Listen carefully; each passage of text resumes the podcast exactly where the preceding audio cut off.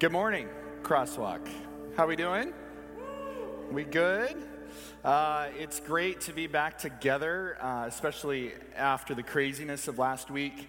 We had to call on Thursday morning of last week, we called our service on Friday night because it just looked like it was going to be too much and too crazy out there. And then I felt bad about it. I hate canceling a service, and especially as our brother and sister churches were staying open Saturday morning, and then I woke up Saturday morning to see many of them shutting down and closing and canceling. And it's interesting, if you TikTok or watch the short video clips and whatever, why was it Seattle that is home to all the bad drivers that decided to try to go out? I don't know if you saw any of those. People going all over the place in Seattle. Stay home, people, when it's like that.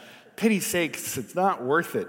I don't know if any of you experienced power losses. We didn't have that at our house, but I knew tons of people that did. Also, anyone know of people that have been stranded by Southwest Airlines? Yeah? What craziness is that? I saw two people that had to drive to Southern California to be able to do from here, from Portland. They were, 16, 17 hours. Shayna, one of our members, she had to drive to get to Disneyland. So it's just crazy. I know you could say, well, Disneyland, sure, but Happy New Year's Eve. I don't know how many, I'm curious, little poll, you can choose to answer or not. How many are planning to stay up until midnight tonight to ring in the new year? Look at all of you people. Good for you. I will admit that when our children were born, the McCoys, more often than not, ring in the new year with our East Coast brothers and sisters. So we watched that ball drop right at 9 o'clock in real time so that by 10 o'clock in the holy hour, we're asleep. It's fantastic because we just learned as we got older that we like sleep more than we like not sleep. So anyway, but to each their own. If you have dogs, I'm sure tonight is not going to be fun. That's usually how it goes in our house. The fireworks start going off and they're over it. But for me, New Year's is an interesting holiday. I get very reflective. I start thinking about the past and reviewing the last 12 months. And I think about the things that worked, the things that went well. I think about the good things in life, how we've been blessed by this church. I mean, the music, the team, the band, amazing today. And we get to listen to that kind of stuff every week here at Crosswalk. I got to watch this place grow and God do things that I never thought were possible with church. And I'm so excited to be a part of this movement of Crosswalk here in Portland and around the world. So I think about that. I think about what I've learned. I think about all the good moments and good experiences that I've had. And I think about the bad stuff. I think about the things that went wrong, the things that didn't go as planned, the things that I wish I could change or go back and do differently. And then I often find myself looking forward to the future, pondering what's going to be next, what's going to be different this next year, what can I change, or what do I want to continue and do more of into the next year. So in a way, I'll say many of us think about these things and we make New Year's resolutions, which I don't know if you still make New Year's resolutions, but they say that of the people that make them, only 18% actually keep them. So whatever camp you're in, many of us do make positive changes in the first few weeks of the new year. We get gym memberships, or if we have one, we start going, and we go to church more regularly as the new year goes in. We read things that are good for our hearts and souls. We try to make good and positive differences in our lives. But whatever camp you're in, as we watch the clock count down tonight, many of us will spend similar kinds of time thinking and reflecting about the past, present, and the future, as if in some way in our minds we're in all of those all at once. As human beings, we're a little obsessed with time. In the Western world, more than anywhere else, we try to control time. In fact, time management industry experts say that if we can manage our time better, then we would save the world trillions, the global economy trillions. And we've thought so much about time that we've invented a genre of literature and film about time travel. Now, this happened in the 1800s. There were two books that came out that got us thinking about time travel. One was what some of us watched over the last couple of weeks, A Christmas Carol, Charles Dickens' book, where you had the ghosts of Christmas past, present, and future. And then I just saw Megan look at me, and I forgot to tell the kids what the word is. The word is time, kiddos. So every time you hear me say the word time, mark that down. That's the word. Okay. All right. Back up.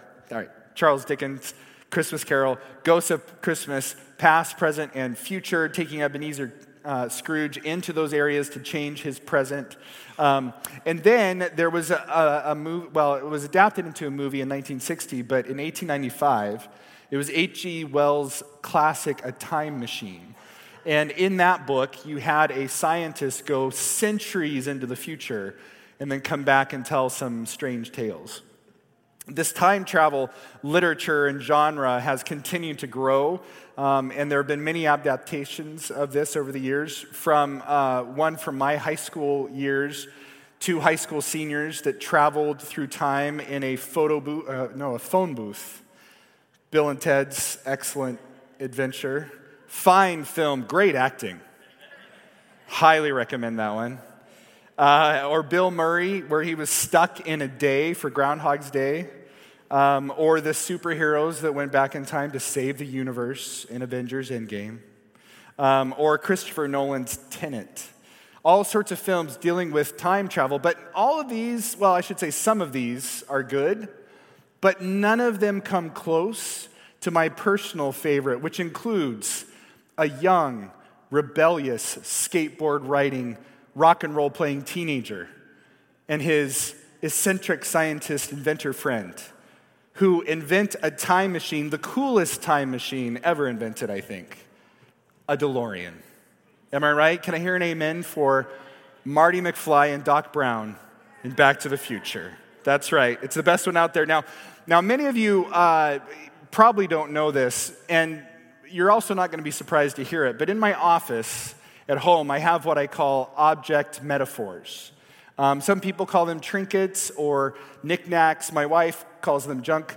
But I have different things that are symbols to me that remind me about things that are important to me to do. So I brought just three of them, and I'll share those with you. The first, one of my favorites, is my own Olaf, which I showed this at PAA recently.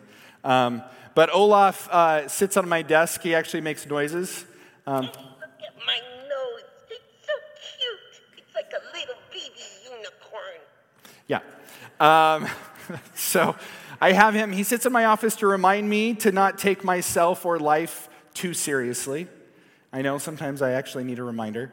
At my office in Walla Walla, he sat on the windowsill where the sun would set, and so his backside's a little baked. But other than that, so I've got Olaf there, and then I have more serious ones. It's not all just fun and games. I have this, which is the Ichthus fish. This was a symbol in the early church for a couple of things. First of all, it's an acronym, and some people don't know that.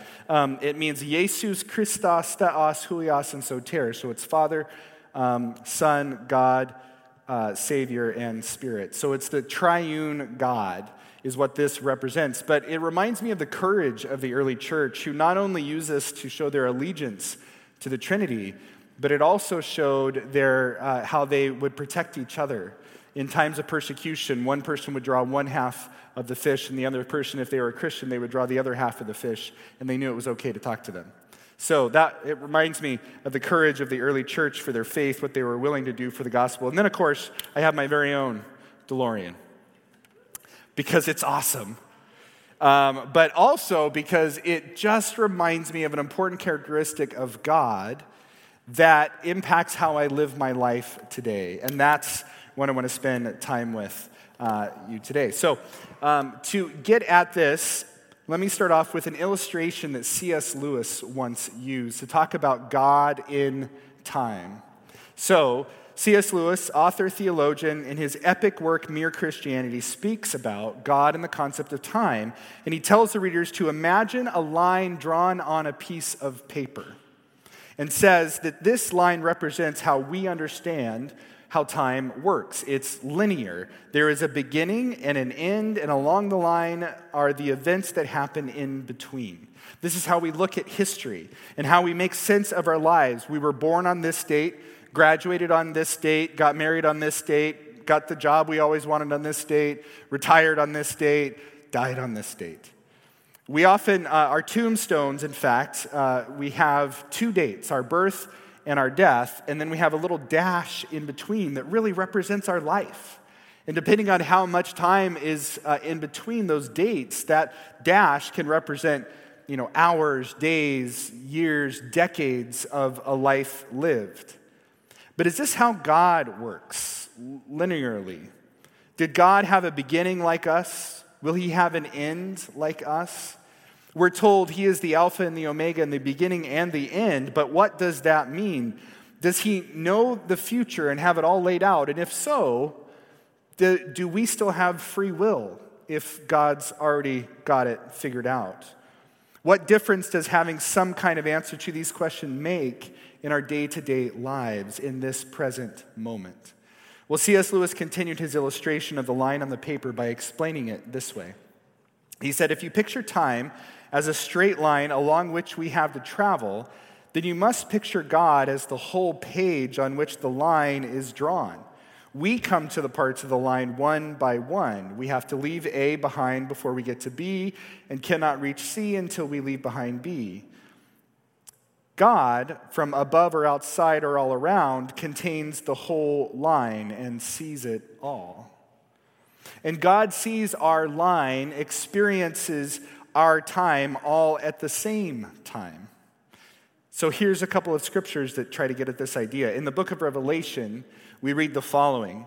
John, to the seven churches that are in Asia, grace to you and peace from him who is and who was and who is to come. And then again, a few verses later, he writes, I am the Alpha and the Omega, the beginning and the end, says the Lord God. I am the one who is, who always was, and who is still to come, the Almighty One. John uses this language again in Revelation 4 to describe part of the vision that he saw in heaven. It says, in the center and around the throne were four living beings. Day after day and night after night, they keep on saying, holy, holy, holy is the Lord God, the Almighty, the one who always was, who is, and who is still to come. God is the one who was and who is still to come. And this statement or title for God refers to his eternal self-existent attributes. That last line, is still to come, is not a reference, like many have thought, to his second coming. You have to take the whole line in its entirety and realize that the line itself is recognizing that is referring to God's immutability, how he has always existed, exists now, and will always exist.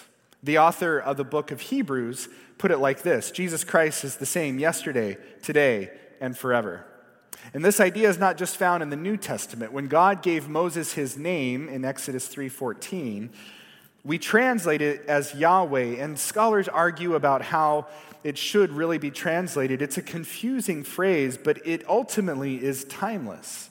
It gets translated as I am who I am, or I will be what I will be, or even I exist now and have existed and always will exist. God even tells Moses in the next verse, this is my eternal name, my name to remember for all generations. Now, God did create time. In the creation story, we have evening and morning, which was the first day. So God created time, and he works with us in time, but he is not constrained by time. Lewis goes on to explain, suppose God is outside and above the timeline. In that case, what we call tomorrow is visible to him in just the same way as what we call today. All the days are now for him. If this is true, then the God we serve is the God who was and is to come all at the same time. It would mean that he's in our past, he's here with us now, and he's already experiencing our future. Now, this is certainly a hard concept to grasp when you get into talking about these, and there's so much more we could say about it and go deeper. I remember having given a worship at Walla Walla University once where an engineering student came up to me afterwards, and he started to explain to me how he understood God and time. And he was one smart cookie, and he was saying all this stuff. In the first couple of minutes, I was following him along really well. I was getting it. I was locked in. And then he started talking about fifth and sixth dimensions and how they intertwine, interwork, and all this stuff. And then I knew I had a choice. I could either continue to nod and shake my head and give some nonverbal cues and pretend that I knew what he was talking about, or B, I could admit that I'm simply not that smart and that I'm not going to follow his train of thought as much as he would probably like me to. And so I chose the latter. I said, look, I'm going to tell you, I love that you're sharing this with me. It's so cool. It sounds amazing, but I'm just not super smart. And so, like, I'm not going to be able to follow, but I'm happy to listen to you, which he seemed to appreciate my honesty. At least that's how I interpreted his eye rolling as he walked away. But I think there are a few implications we can grapple with about this concept of God in time, if it's true. So if the God who was and is to come is all of these at the same time, it at least means the following.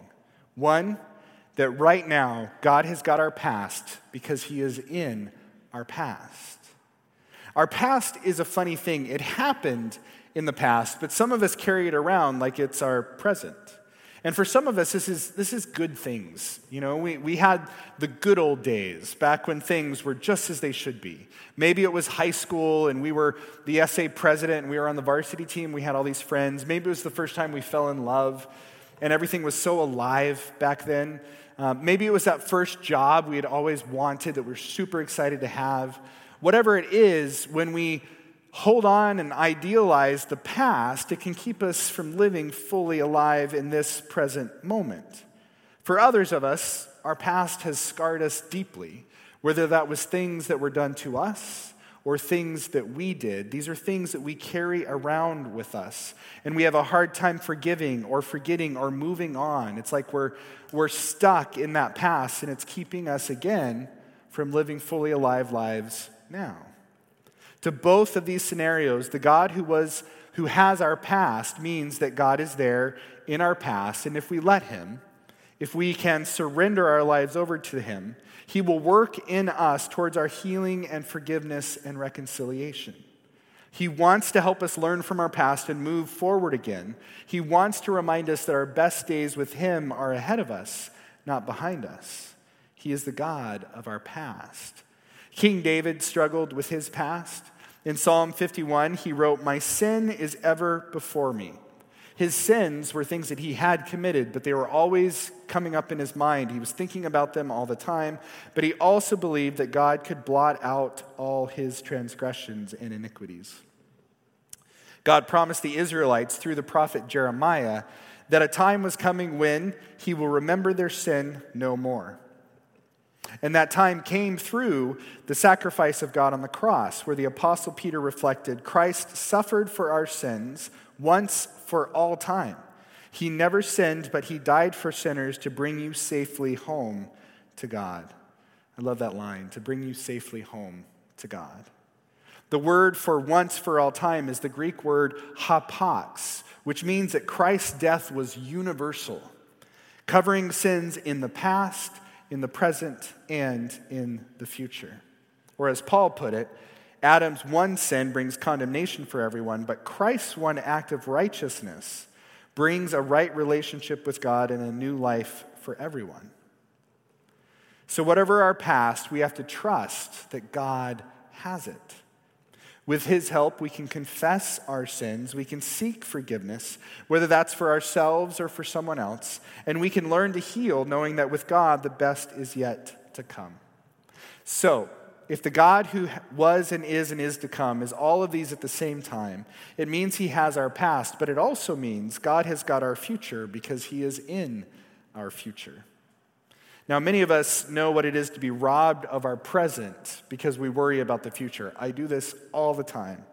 We worry so much about what could happen, things that may never happen, that we don't live to our fullest in the here and now. Jesus spoke to this in the Sermon on the Mount when he said, "Who among you by worrying can add a single hour to your life?" Man, that's a line I go to often. Who of you by worrying can add a single hour to your life? Because what actually happens is the opposite, right? When you worry, it steals time away from you, right? His advice was this: so don't worry about tomorrow, for tomorrow will bring its own worries. Today's trouble is enough for today. How is God able to say don't worry about tomorrow?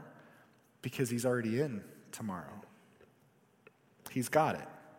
Because God is in your future, he's able to say, "For I know the plans I have for you, says the Lord. They are plans for good and not for disaster, to give you a future and a hope." And when God says through the psalmist David, "You saw me before I was born. Every day of my life was recorded in your book. Every moment was laid out before a single day had passed." This does not mean that our future is predestined and that we don't have free will. What this means is that God knows our future because to him, our future is already now. Clear as mud. But the knowledge that God is in our future doesn't mean that our future will be easy. It just means that we don't have to worry about it. God will be with us in our future as much as he is in our present and in our past. We tend to think this way when we think about those who have died. In our faith tribe, in the Adventist faith tribe, we don't believe that when a person dies, they immediately go to a heaven or a hell or a purgatory or whatever else. We think that they go to sleep and that they rest. Ecclesiastes 9 actually says that the dead don't know anything. So they're resting until Christ comes, and we hear the trumpet blast, and the dead in Christ raise first, is what the scripture tells us. And for the person that dies, if they don't know anything, then as far as they know, from after their last beat of their heart, when they close their eyes for the last time, the next thing they're going to know instantaneously is they open their eyes and there's Jesus coming in the clouds. But to us, that event hasn't happened yet. So to the person that dies, it's instant, but to us, we're waiting for that moment to happen. So with that understanding, in one way, the moment that God has been waiting thousands of years for has already happened for him. That moment is told to us in Revelation 21. It's one of my favorite passages. It says, "I heard a loud shout from the throne saying, 'Look, God's home is now among his people. He will live with them and they will be his people. God himself will be with them. He will wipe every tear from their eyes. There will be no more death or sorrow or crying or pain. All these things are gone forever.' And the one sitting on the throne said, 'Look, I am making everything new.' And then he said to me, 'Write this down, for what I tell you is trustworthy and true.' And he also said, 'It is finished. I am the Alpha and the Omega, the beginning and the end. To all who are thirsty, I will give freely from the springs of the water of life. All who are victorious will inherit all these things, and I will be their God, and they will be my children." We haven't experienced this moment yet. But if God is in the future as much as in the past, then maybe he's experienced it 1,000 times before. Maybe it's what helps him get through the difficult times when we are ripping each other apart and creating all sorts of evil. Maybe it's what allows him to be continually present in our most painful moments because he knows how good it's going to be when we're finally reunited with him and with our loved ones. Which leads to our final implication of God being the God who was and is to come all at the same time. It means he has our past, he's got our future, and that God has our present because he is fully present with us now. So many passages affirm this, but here are just a few. "I will never leave you or forsake you. The Lord your God is with you wherever you go. I am with you always, even to the end of the age. And I will ask the Father, and he will give you another advocate who will never leave you." God is in this moment, here, now, with us. And because God is infinite, he is infinitely with each and every single one of us, wherever we are and whatever we're doing.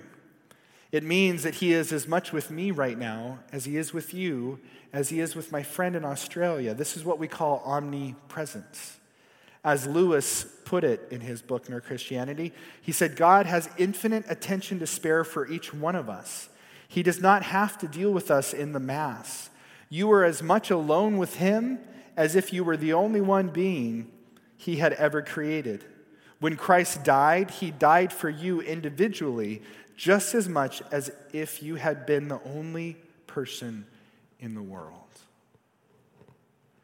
Our God is present with us, like no other person is present with us. Every tear we shed, every laugh we share, every intimate moment in life, even those times when we think we are utterly alone, God is with us. You may not feel it, but it doesn't make it any less true. He is fully present with every single one of us at the same time. And when we doubt this presence, we need only to silence the noise around us and learn to be still, because when we are still, we remember that He is God. And as He is fully present with us, the best gift we can give to others, especially those in need, is sharing His presence with us by being present with others. A shoulder to cry on, an ear to listen, a word of affirmation and encouragement. I want to end the teaching time today by giving you a phrase to remember this truth and hopefully boil down all the complexity into a few simple words. As you spend this holiday looking over the course of your life, your past, your present, and your future, whatever you've gone through, whatever you're going through, whatever is to come, that you could find comfort in knowing that God is in all these places at once. And when you worry and struggle, you can remind yourself, God's got this. God's got this. We can confidently say God's got this because all throughout Scripture, we are told that God's got this because God's got you. He's got you. He's the God of our past, present, and future. All He asks is that you trust in Him. Trust in Him with all your heart and all your mind and all your strength. Trust Him with your past. Trust Him with your future, both of which allows you to be more fully present in this moment, trusting Him all the more.